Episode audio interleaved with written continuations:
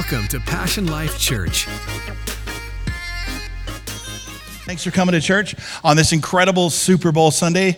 All right, so how many of you think that the Chiefs are going to take it? Let me see your hands. The Chiefs are going to take it. The Chiefs are going to take it. All right, four of you. Okay, great.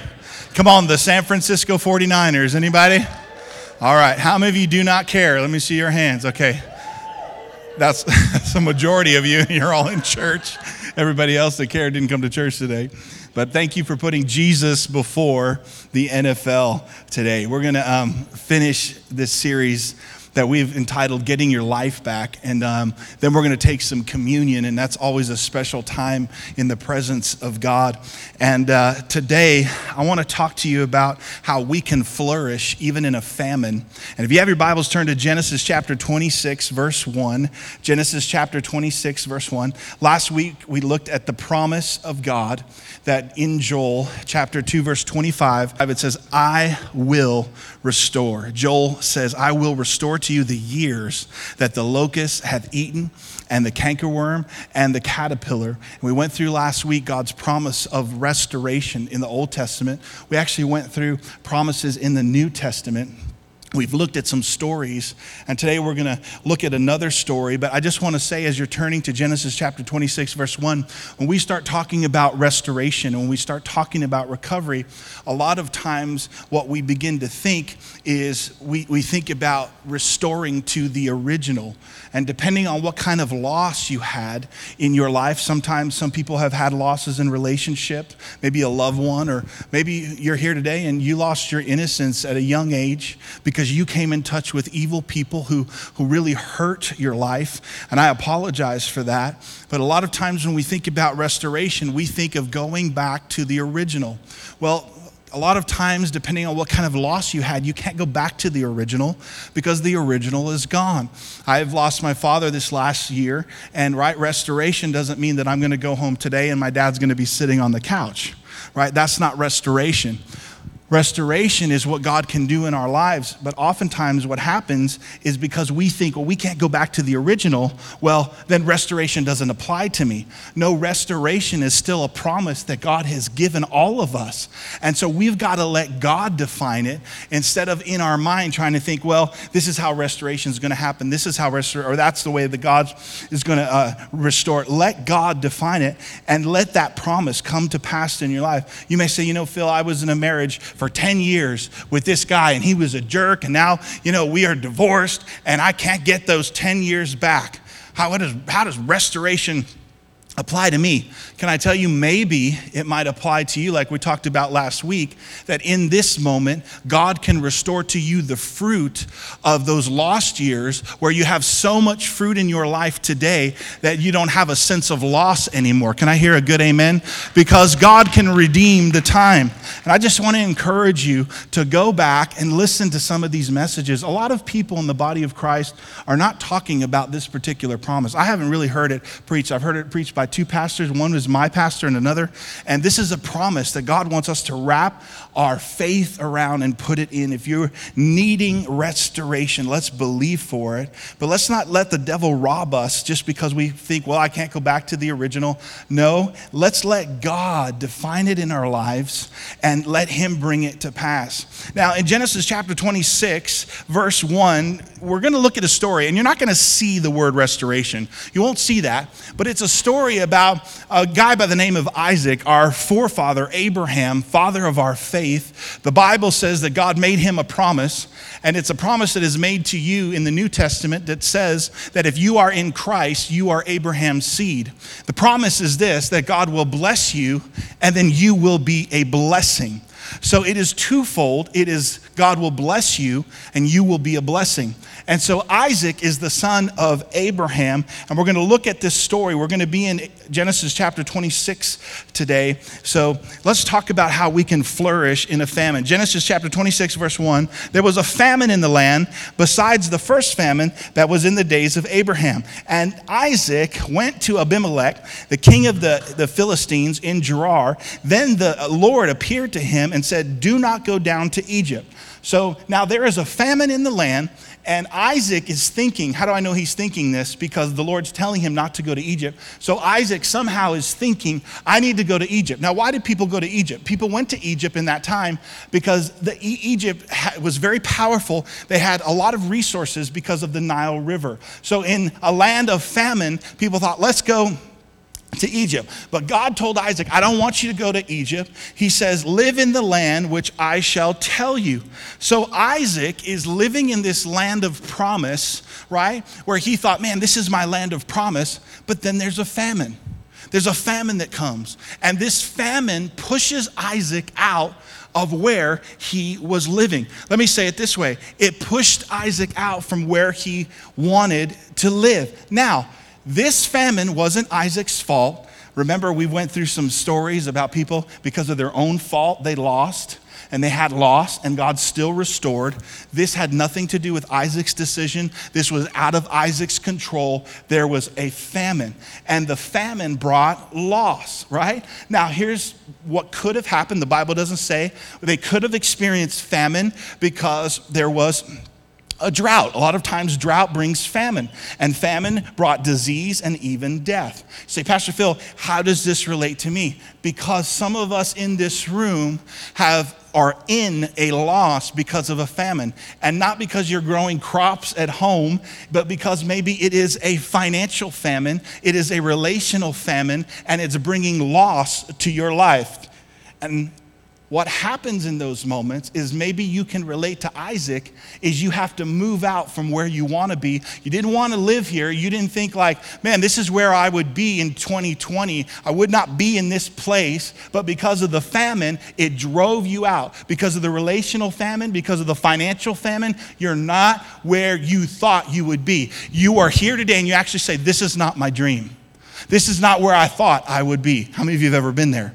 You go, man, this is not where I thought I'd be financially. This is not where I thought I'd be at 45. This is not where I thought I would be. But it was a decision, right, that you didn't make. It was a famine outside of your control that drove you out from where you thought you would be. This is where Isaac finds himself, right? And so you can think life is a certain way. I thought, even in 2020, right, we are in February 2nd already of 2020. Can you believe it? Right? Right? How many of you are really doing good with your New Year's resolutions? Let me see your hands. Okay. And those weren't even full hands, those were like this. How many of us, you messed up already? Let, let me see your hand. Uh, okay, I, I'm with you people here.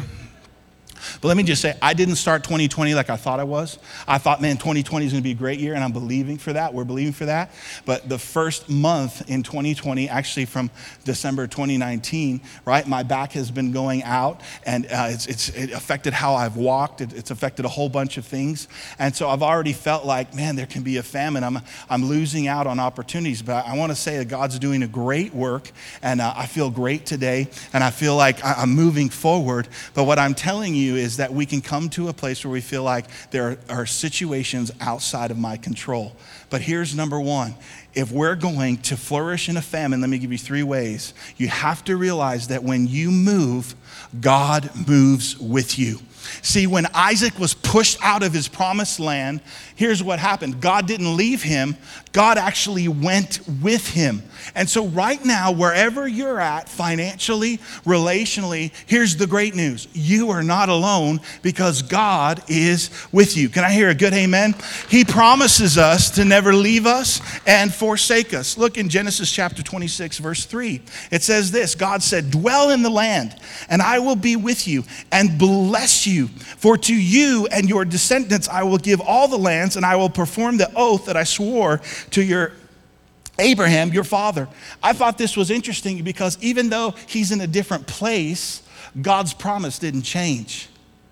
You know, I, today when we were singing Waymaker, Promise Keeper, this is the incredible grace of God. Do you know that He keeps His promise even when you don't keep your promises? Do you know that He's faithful to you even when you're not faithful to Him? That when you quit on Him, He never quits on you? That is a faithful God. And I was just sitting there, how many times where I said I would do things, I didn't do it. And I'm not a promise keeper. I do my best, but every once in a while, I'll say I'm going to do stuff and I forget. Anybody know what I'm talking about? Anybody tell your kids you're going to do something and you don't do it, right? And what I'm saying to you is that's unlike God because when God gives us promises, He always keeps them. Can I hear a good amen? You serve a promise keeper despite the circumstance, despite the circumstance that is happening. So when you move, God moves with you. And I want you to notice what God says to Isaac. He says, I want you to dwell. Everybody say dwell. That word dwell in the Hebrew means this it means rest in peace and security. Now, I know, Isaac, you're not where you thought you would be. You've been pushed out of your promised land. But God says this when you moved, I didn't leave you alone. I moved with you. And here's what I want you to do, Isaac I want you to dwell. What does that mean? I want you to have peace. I want you to have rest. And I want you to have security. Do you know where those three things come from, my church family? Peace, rest, and security. They only come from the presence of God. And so, no matter where you are, he is with you. And when He is with you, you can rest in His presence. And I'm going to tell you today, in today's world, in our busyness, we need to learn how to rest in His presence. Some of us are going cray cray, right? Some of us are worrying. And I want to remind you who is with you. There is more that is with you than is against you because the power of God rests in the presence of God, and He's right with you no matter where you are. Even if you thought you wouldn't be in this place, the good news is, is His presence is with you. His presence. So here's the great news. When change comes, and it comes, life changes, right? Here's the reality when change comes, I can adjust to change, right? Because of who's with me. Now, let me just say this. A lot of us don't like change. I think it's funny because I can tell who's at church because some of you sit in the same seat every single week. You have butt prints in that, in that chair. Every week you sit in the same spot. That's how we are. I was like, okay. And then someone, I, have seen some of you come in and you see somebody sitting there like, hey, that's my seat. It's not your seat. It's Marietta Vista, Marietta High School's seat. But you, lo- we just love change and we gravitate toward change. And all of a sudden, when things come up and things come and they, they switch us to do something different and a different routine, let, can I just tell you, God is with you and you need to hold on to his presence. But I also want to encourage you God does love new. God does and is the master of change. So, whatever change you're going through, God didn't fall off the throne because Isaac got pushed out of his land. God didn't say, Oh, me, I, I don't know what to do. He didn't say that. As a matter of fact, the change that came into your life is not a shock to God. It, did, but what he does is he stays right with you and he says, Right where you are, I want you to dwell in my presence. Is this good this morning? And so, even though you got pushed out of your promised land, God says, I want you to rest. Everybody say that with me. Say rest. Rest. Have peace and security. And security. Can I just remind us today? You've heard me say this before. Peace is not the absence of trouble, peace is the presence of God. Peace is not the absence of trouble. Just be, actually, the Bible says, in this world you will have trouble, but take heart because I have overcome the world. And so sometimes we look at our trouble and then we go, well, I must not have a lot of peace because there's a lot of trouble. No, the truth is, is you have peace. Don't measure your peace by your trouble. Amen. And your, his presence is with you, right? And here's what's great. What would have been chaos in, in Isaac's life, right? He's being pushed out. He's being pushed out of a land that he didn't want to. What should be chaos, actually, with God with him, with God being with him, right? He's at peace, he's at rest, and with security right? Because it's easy for Isaac to look back and go, That promised land, oh, that's where my peace was. That's where my resting place was. And God's saying, No, I want to be your peace. I want to be your security. Come on, I want to be your resting place. No matter where you are. Look at verse verse 4 and 5, Genesis 26. And God says, I will make your descendants multiply as the stars of the heaven. This is the promise that he actually gave to his father. And I will give you to your descendants all the lands, and in your seed all the nations of the earth will be blessed because Abraham obeyed my voice and kept my charge, my commandments, my statutes, and my laws. Watch this. Isaac, Abraham's son, is a recipient of the blessings of his father's obedience. Parents, this is so important. Your kids will be affected by your obedience or lack thereof. I'm very conscious of that. It's amazing how we can know the names Abraham, Isaac, and Jacob, and they were all blessed. But you know why? A majority of them were blessed was because, a majority of the reason why was because their father Abraham obeyed God's promise. I can tell you this out of 20 years of youth ministry before I became a senior, I don't like to use the word senior pastor, lead pastor. I'm not a senior, I'm only I'm 47. And so, anyway, I can't tell you how many parents I've counseled, and they want to know why their kids are in the way and the shape that they're at. And he doesn't want to come to church. And so I would just say, Do you come to church? Oh, no, we don't come. We drop him off. Oh, that's great. So church is good for your kids, but it's not good for you. And most of the time, I realized I didn't have to counsel the kids, the youth, I had to counsel the parents. Can I just can I be straight up with you?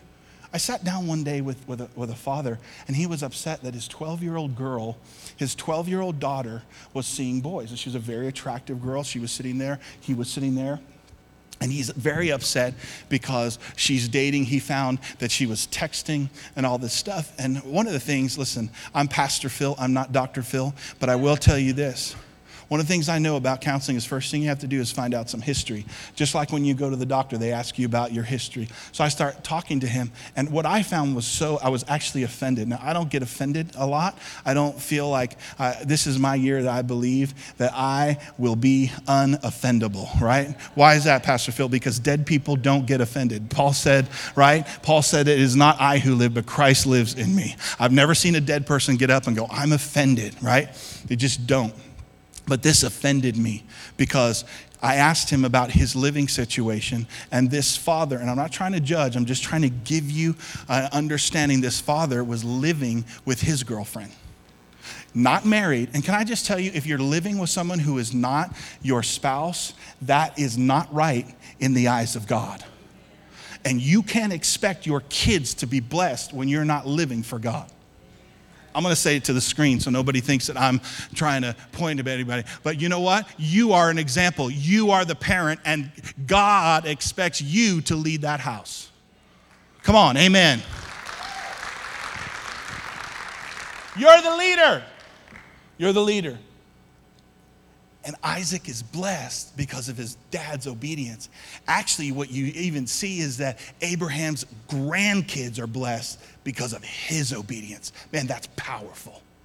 When you have an, um, an, uh, a, a mindset that what you do right now is not only to affect your kids, but actually to affect your grandkids, it'll sober you up you start thinking about decisions differently, right? Verse 6, it says, So Isaac dwelt, he's resting and in peace and security. So here he is, right, in this land that he didn't want to be in, but he is because of the famine. Verse 7, watch out, everything's gonna change right here. Verse 7, and the men of the place asked about his wife.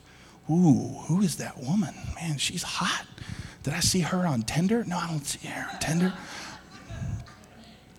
Who's that woman? And they asked Isaac, Hey man, who's that girl you're with? Look at Isaac's answer. She's my sister. For he was afraid to say she was my wife because he thought, least the men of the place will kill him for Rebecca because she was beautiful to behold. This was before they had the soap opera, The Bold and the Beautiful. This was The Beautiful to Behold. This was the first episode. Now, history tells us Rebecca was some type of woman. She was beautiful. Why do I bring this up? Because all of a sudden, what did God tell Isaac? Dwell, right? I want you to dwell in peace rest and security.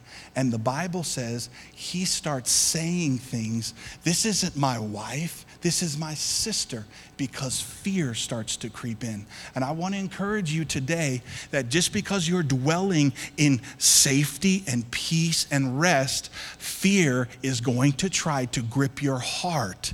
It's very important. And fear will make you say stupid things. It really will. Look at this. God said, wait, rest in peace and security. Now it's interesting you can be resting and then fear is going to come in and it always does. It's going to uh, try to mess you up. And so isaac allows fear to grip his heart.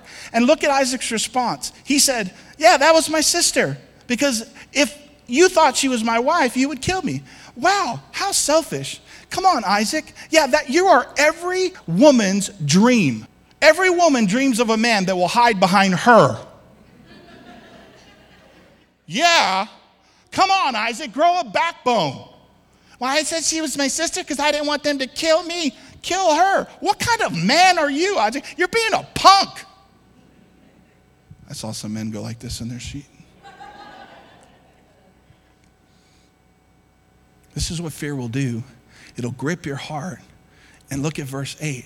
Now it came to pass that the king Abimelech of the Philistines looked out the window and he saw there was Isaac showing endearment to Rebekah, his wife. Then Abimelech called Isaac and said, Quite obviously, she is your wife. So, how do you say she is my sister? Abimelech's pretty smart because he's like, People don't look at their sisters that way. They just don't. And Isaac said to him, Because I said, Least I die on her account. Yeah, God forbid, Isaac, that you die for your wife. Isn't that what we say, right? Till death do us part, but it really didn't mean that. Right? He says, I don't want to die. And Isaac is only thinking about himself. Watch this. And Abimelech said, This is the king of the Philistines. This is what he says. He says, What has this done what have you done to us, Isaac? One of my people soon have laid with your wife, and you would have brought guilt on all of us. So Abimelech charged all his people, saying, He who touches this man and his wife shall surely be put to death. It's interesting that the king of the Philistines is showing more honor than the son of promise. And right here, something happens in Isaac's life, right? He receives correction from the Philistine king. And so there's a change that happened in Isaac's life. And we're going to shift here. Verse 12 says this Then Isaac sowed in the land and reaped in the same year a hundredfold, and the Lord blessed him. So, number one, when you move, God moves with you. But if you're going to flourish in famine, here's number two you're going to have to sow again. Now, this may not mean a lot to you, but I will tell you this. The thing that happens is that when we experience loss, right? When we experience loss, we can get real introverted. We can get real self absorbent, right? Where we just start focusing on ourself. But Isaac decides to do something extraordinary. In a famine, he decides to sow. Now, when people have loss, they don't usually do this right? Because they keep focusing on the famine. But here's the reality if you're to get out of the famine of your life, you got to stop focusing on the famine and you got to start focusing on the future. Because there are people that, although we are in 2020, they are still in 2017 because they are still stuck in their famine because they can't see past the famine to the future. But I want to tell you that God wants a great future for your life. Can I hear a good amen today? But here's the truth we all focus on famine when you're in famine. I don't know how this is going to change. I don't know what's going to happen, right? But here's the truth if you will sow again, the Bible says that Isaac actually sowed in the land where there was famine, and God brought about a hundredfold in his life. And here's what I've discovered, and I think you've discovered it too. When you've been hurt, when you suffered loss, we withdraw and we withdraw, right? And there's a natural tendency to start to implode on the inside, right? You start to collapse inwardly. You're still here, yeah. You got to keep moving forward, man. I, man, I feel I got to keep moving forward, right? You're still functioning, and some of you in this room, you're still going through life. But here's the thing: you're not fully alive. You're actually, because of the famine and because of the loss, you just start going through the motions. You start going through the motions. You're not engaged anymore. You know, one of the things I want to do, and it's been a goal of mine, and I know this sounds really funny, but it's so true. I, I want to, wherever I am, I want to be totally there. I don't want to be sitting at dinner with my family and my mind be somewhere else. This is challenging to me. Wherever I am, I want, like some of you are here, but you're thinking about the Super Bowl. So you're not here. But let me just tell you this what a waste of time then. If you're gonna be here, be all in and go, God, what do you have for me? Man, what do you have for my life today? And it's hard, right? Because I have ADD, ADHD, AT&T, Sprint, Verizon Wireless. It's all in here, baby. It's all going on right here. I'm picking up all of it. And if I don't focus, even right now, as I'm preaching the message, I could be thinking something else. But I want to be where I'm at, and I want to be all the way in. Can I hear a good amen? Because I want to get everything out of what God has for me, right? Come on, somebody. You know what I'm talking about.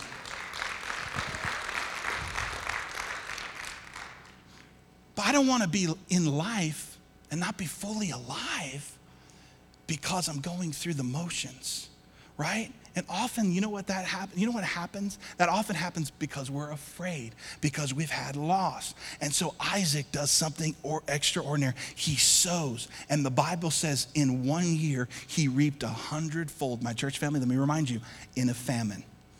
Listen, I'm not a mathlete. I, I didn't do well in math. But I was thinking, hmm, if I were to give 10 bucks, what's a hundredfold on 10 bucks? A hundred? No. A hundredfold on 10 bucks is a thousand. When you start to wrap your mind around something, listen, this is why the devil fights you so hard on your giving. Because it will break you out of your famine. It will break you out of where you're at. Now, he sows, right? He sows. Now, you have to start sowing again. I'm going to tell you why. Because in loss, if you don't start sowing, you are going to stay in the famine. Loss always looks at what it doesn't have. I don't have any friends. I wish I had some friends. You're not going to have friends, the Bible says, until you show yourself friendly. That is sowing. Well, nobody talks to me. Yeah, it's probably because you talk that way. I don't know. I don't know. Nobody wants to be my friend. I don't know. Maybe if you smiled, I'd want to be your friend because you look like you're going to kill me. I mean, I'm a man of faith, but I'm also a man of wisdom. I'm not stupid, right? You laugh, but these are people that I counsel. And as I'm counseling, I'm like, nobody likes me. I'm like, I don't even like you right now. I'm not even sure Jesus likes you, but it's in the Bible, so he does. But if you don't sow your friendship, you won't have any friends. And I love the people, I don't need friends. That's fine. But you know what? I've counseled many of those people that they came off, I don't need no friends. And guess what? Deep down inside, they're really hurting. But my church family, can I encourage you? A seed that you sow is an investment in your future. I was thinking about this because a lot of times when we think sowing a seed, we only think money. But can you imagine, watch this, a hundred fold return on the mercy that you give somebody else. Oh, I want that. Can you imagine a hundredfold return on the grace that you give somebody else? Whew, man, that, that's powerful. I ain't gonna give them no grace. They don't deserve it. Isn't that what grace is? For the undeserving? It is. Come on, don't look at me like your poop don't stink. It does. And you know what? You need the same grace that I do. Come on, somebody, right? You're all looking at me like, you need grace too. I need grace. But here's the most incredible thing that I do not understand the people who need the most grace won't give it. You need the grace of God. And in the grace of God, if you will receive the grace of God, you can give the grace of God. Well, it doesn't seem like anything's happening in my life. My church family, look at your harvest. If you don't like your harvest, change your seed. Nobody's nice to me. Nobody's nice to you? Change your seed. Here's the reality. Somebody asked me this week, with all this giving and receiving stuff, they said, Well, this isn't just about you. receiving? Why do we make it all about us? I understand that. It's about giving to other people. But let me just say this if the Bible says God will not be mocked, whatever man sows, that will he also reap, it would behoove me to look at what I'm sowing. Because whether you believe it or not, it's coming back to you. Whether you're not giving mercy, you ain't receiving mercy. If you're not giving grace, you're not receiving grace. But why not today, as we walk out of here, say, you know, I'm going to sow again. I'm going to sow my friendship again. Oh, Pastor Phil, I can't do that. It hurts. I know. And you may get hurt again. But the reality of it is, you may have some great friends that come from that seed that you sow, right? Mercy is going to come back to you. Grace is going to come back to you. Love is going to come back to you 100 fold. But here's the thing you're going to have to sow again. Can I hear a good amen? Now, listen, if you're, if you're taking notes, write this down. If you're not taking notes, write this down. What you sow shows what you believe about the future. If you're not sowing, it's because you don't believe that there's a better future for your life. You don't believe that there's a better future. What you sow shows what you believe about the future. Genesis chapter 8, verse 22. The Bible says, While the earth remains, seed time and harvest, cold and heat, summer and winter, day and night shall not cease. Can I, can I say it this way? Give away what you want to receive. If you want more love, start loving on people. You will not be short of love. Nobody wants to help me. Go help other people. And you know what? God will send people to help you. You sow what you reap, you reap what you sow. When I sow into the future, here's what happens God moves me forward. You're not going to grow and move forward if you won't sow. Where does it say that in the Bible? Verse 13, and what we're reading in the King James, it says this Watch what happened to Isaac in a famine. It says, And the man waxed great, and he went forward and grew until he became very great. Now, I'm going to tell you what challenges me. If one person can flourish in a famine, then why not me? Well, he's a special. You know what? The truth is, he's just believing the promise of God. And God is not a respecter of people, he's a respecter of principles and anybody can believe. And so I look at Isaac and I go, man, if he can flourish in a, in, in, a, in a famine, so can I. So can I. I can flourish. And God moved him forward. When did he move him forward? When he planted seed and he grew until he became great. Now, watch this. The word blessing means this because the Bible says God blessed him. One of the definitions of blessing means to move forward. If you're in a famine, you need to move forward. And when we begin to sow, God blesses us. What does he do? He moves us forward. Here's the second definition. The Bible talks about not only is it a moving forward, but blessing, the connotation is that your life begins to flow like a river. It begins to flow like a river, right? I will bless you so you can be a blessing. That's what we're doing with this passion project now this year, right? As God is blessing our church through your giving, here's what we're doing. We're taking that and we are going to be a blessing to 30 to 50 homeless people. Come on, somebody. We're not just going to expect the wonder, we are actually going to be the miracle for somebody else, right? So there is a river. It's not just me, me, me, me. It's me. And because if you don't have, you can't give, right? So God blesses you first, and then it becomes like a river. Let me just give you a real quick infomercial for the next eight weeks. This Don't Drink the Water series, you're really going to like it. I'm not going to tell you what it is, but it's an eight week thing that where it's actually two series about the same thing with different titles. But I think you're really going to love it because our life is supposed to flow like a river. My church family, life is not just about receiving. It's about giving. The Bible actually says it's better to give than receive. Life is like breathing. There is an inhale and an exhale. Nobody lives on just inhaling.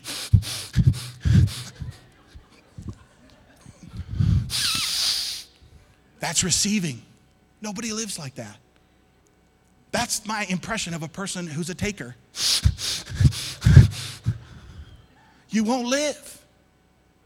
You gotta. That's life. But many of us just take, take, take.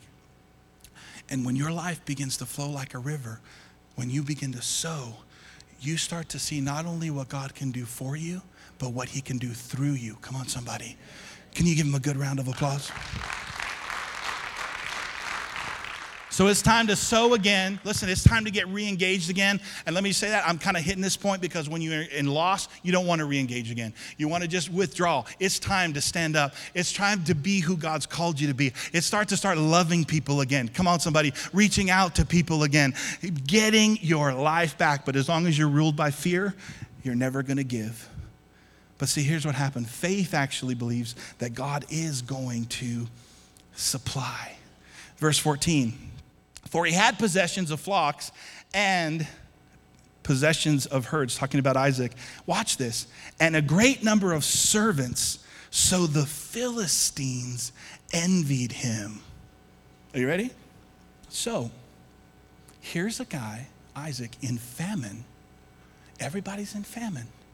He comes in, he's not in a land but you know what? He starts to dwell and rest in security in God's presence. He starts to sow in his life. So not only does he get his life back, guess what happens? People start to want the life that he has. And I just wonder when people look at my life, if they want the life that I have, or they go, oh, there's that guy, Phil. He's a Christian. Ooh, I wouldn't want that life. He's always so judgmental. I read his Facebook comments and he's always arguing with people. That's the life I want. I wonder when you go to work and you go to school if people envy your life. Where's that in the Bible? The Bible says you and I are the salt of the earth. Salt was a commodity to be desired in that time. And God so wants you to have his life flowing through you that people will go, man, I don't know what it is, man. What, what, what, what are you smoking stuff? Are you growing some stuff in your, in your backyard? What are you, what are you vaping? What, what are you, what are you? No, man. It's just that his life is flowing through me. See, I think that a lot of times we shouldn't even have to really use our words when we preach the gospel because our life should be a walking billboard that they say, You're so different. I don't know, man. I gotta, we got to have a coffee. You're, you're, you're, just, you're different. You're, you're light in darkness, right? Come on, somebody, that we are the difference. And now, Isaac, in a famine, the king, listen, the king the enemy king, the king, the king, the president, the king, is desiring a life that a common person has. Why? Because that's what God will do with your life. He will give you your life back, but He'll also give you a life where people are like, I want that. How can you have joy when there's so much hate? How can you have love when there's so much hate? Because it's the life that God has given me. Here's number three.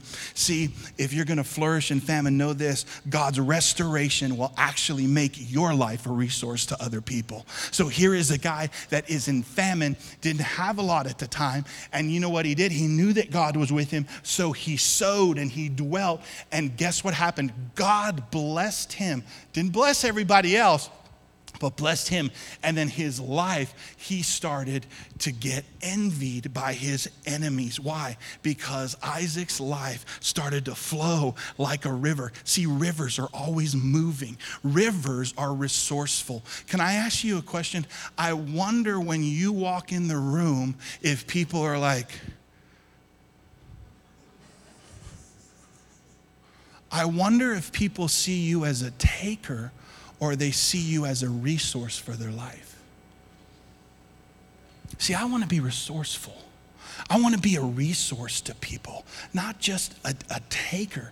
And here's what Isaac does rivers actually uh, are resourceful. And the river was released in his life when he began to sow. Can I just encourage us today? Let's unblock the river. Well, Pastor Phil, I'm afraid. I'm afraid. I don't trust anyone. I know, I don't trust you. I'm kidding. Pastor Phil, how do we start trusting somebody? Start trusting them. Or you're going to live a life like a hermit crab. Why don't you believe that God's going to give you discernment in the people that you're going to be around, the, the people that can be your friends, and you start trusting again? But I wonder what is blocking your life from flowing like a river, because a life that is a dam is no life at all. It's got to be a life that's a river.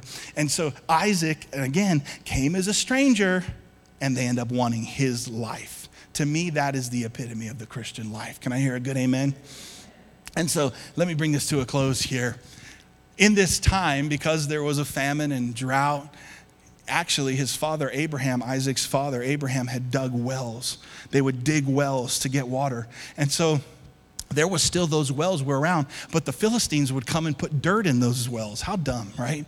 And they would put dirt in those wells. But here's what happens because Isaac's life starts to flow as a river, he moves away. The king actually tells um, Isaac, Move away. You're, you're becoming so great. They started to fear Isaac now. Hey, move away. Isaac moves away and he starts digging he starts digging these wells and they find water. And they find water, and this little town goes, Hey, hey, hey, hey, I see you digging over there. That's our water. That's our water. And he's like, Okay. So he moves around and he digs again, and then he finds water. And the people are like, No, no, no, no, that's our water too. That, and, and Isaac's like, Okay. But let me just tell you what happens. Everywhere Isaac starts to dig, he finds water. Everywhere and everything that Isaac starts to put his hand to starts to prosper. And people start to notice. The Bible says, and that's my prayer, that everything that you set your hand to do will prosper. How many of you receive that in the name of Jesus? Right? That God is perfecting that which concerns you, and everything that you put your hand to do. Every time Isaac started to dig, water came up to the point where the king was like, listen, you need to get out of here. You need to move far away. Watch this, verse 23. Then he went up from there, Beersheba, Beersheba, and the Lord appeared to him, talking to Isaac I am the Lord, God of your father. Do not fear, I am with you, and I will bless you and multiply your descendants. And actually, those descendants are us because we are part of this promise. Verse 25. Look at what Isaac did. I love this. So he built an altar there and he called on the name of the Lord and he pitched his tent, and there Isaac's servants dug a well. You know, when we started on this journey with Isaac, it was all about himself. Remember, protecting himself. Self was number one priority. But now, because of God's blessing, because he sowed, here's what he did. The Bible says he built an altar that's worship. So now, instead of Isaac being number one, he's putting God first. And then the Bible says he pitched a tent. What does that mean? He put his family second, and then Isaac was third. Let me help you one more time. He built an altar, God first, second, family, now, Isaac. Pastor Phil, I thought it was family first, then God. No, it's God first, then family then you, right? Husband, it's not your wife first, it's God first. And if you put God first, He will help you love your wife like you've never loved before. Ladies, your husband is not your God. He is not to be worshiped. I know he looks good and he doesn't post selfies, but you keep posting pictures of him and seeing how cute he is, and people are liking it, and he is. He is cute. He is God's creation. Oh, thank you, Jesus. But he is not God.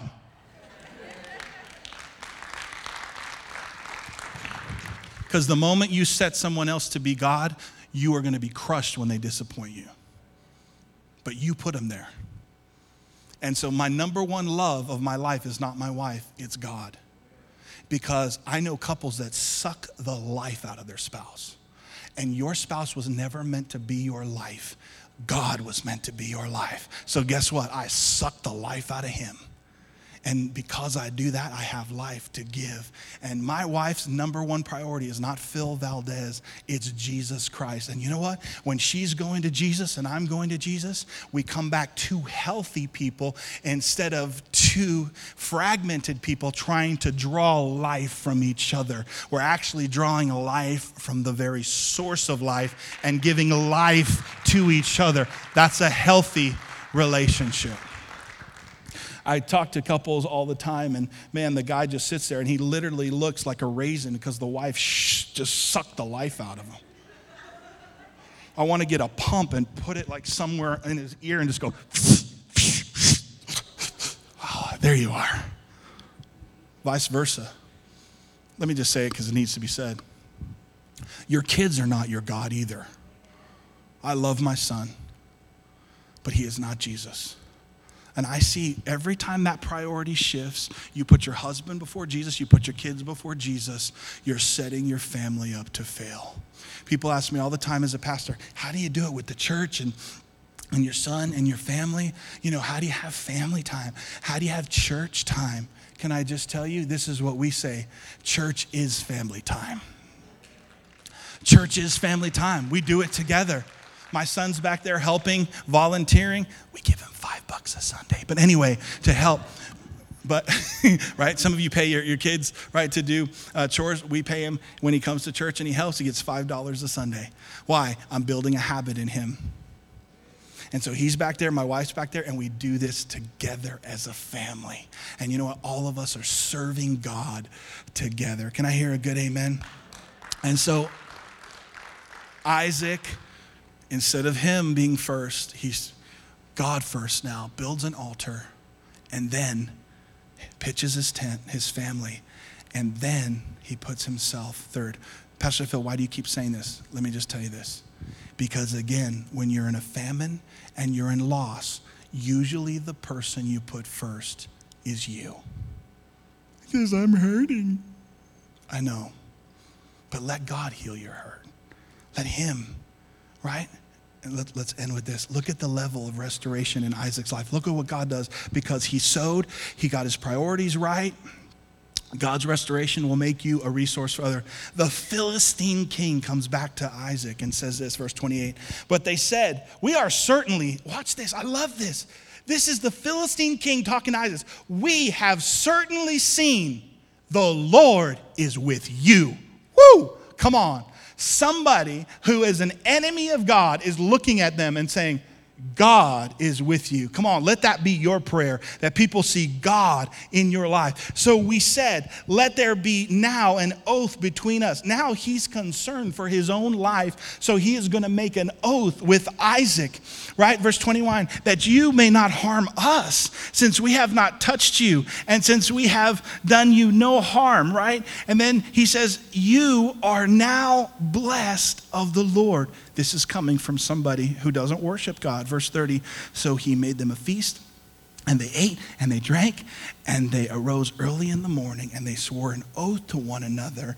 And Isaac sent them away and they departed from him in peace. Look what God did in Isaac's life. He did Proverbs 16 7. When a man's ways please the Lord, he will make even his enemies at peace with him.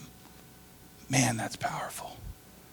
In my church family, God restores. And God can make you flourish in a time of famine. Don't fear the famine. Fear God. Look at Him today. And in the midst of the famine, no matter where you are, He's right with you today. And don't draw back. So let God allow your life in restoration to become a resource for others. Can I just say this as I close today? Quit believing the lies that you're past right? That the best days are behind you. We need to stop believing that, right? We need to stop believing that things would have been great. Oh, if just that wouldn't have happened. Oh, if I just didn't meet that person, Pastor Phil. If that wouldn't have gone wrong, if this wouldn't have happened, quit believing your past is your prophecy. It's not. God has a future for your life. Yes, it happened. Yes, you were there. But can I just tell you today, God is here with you, and He wants the people that hurt you to wake up one day, like King Abimelech. He wants them to wake up one day and look at you and say, Wow, look how God has blessed you. Come on, somebody. He can do that. Your life can be flowing in the midst of famine. And that's what restoration can do. Thank you for listening today. We hope that you were encouraged and uplifted by today's message. For more information about Passion Life Church, visit us online at passionlifechurch.com.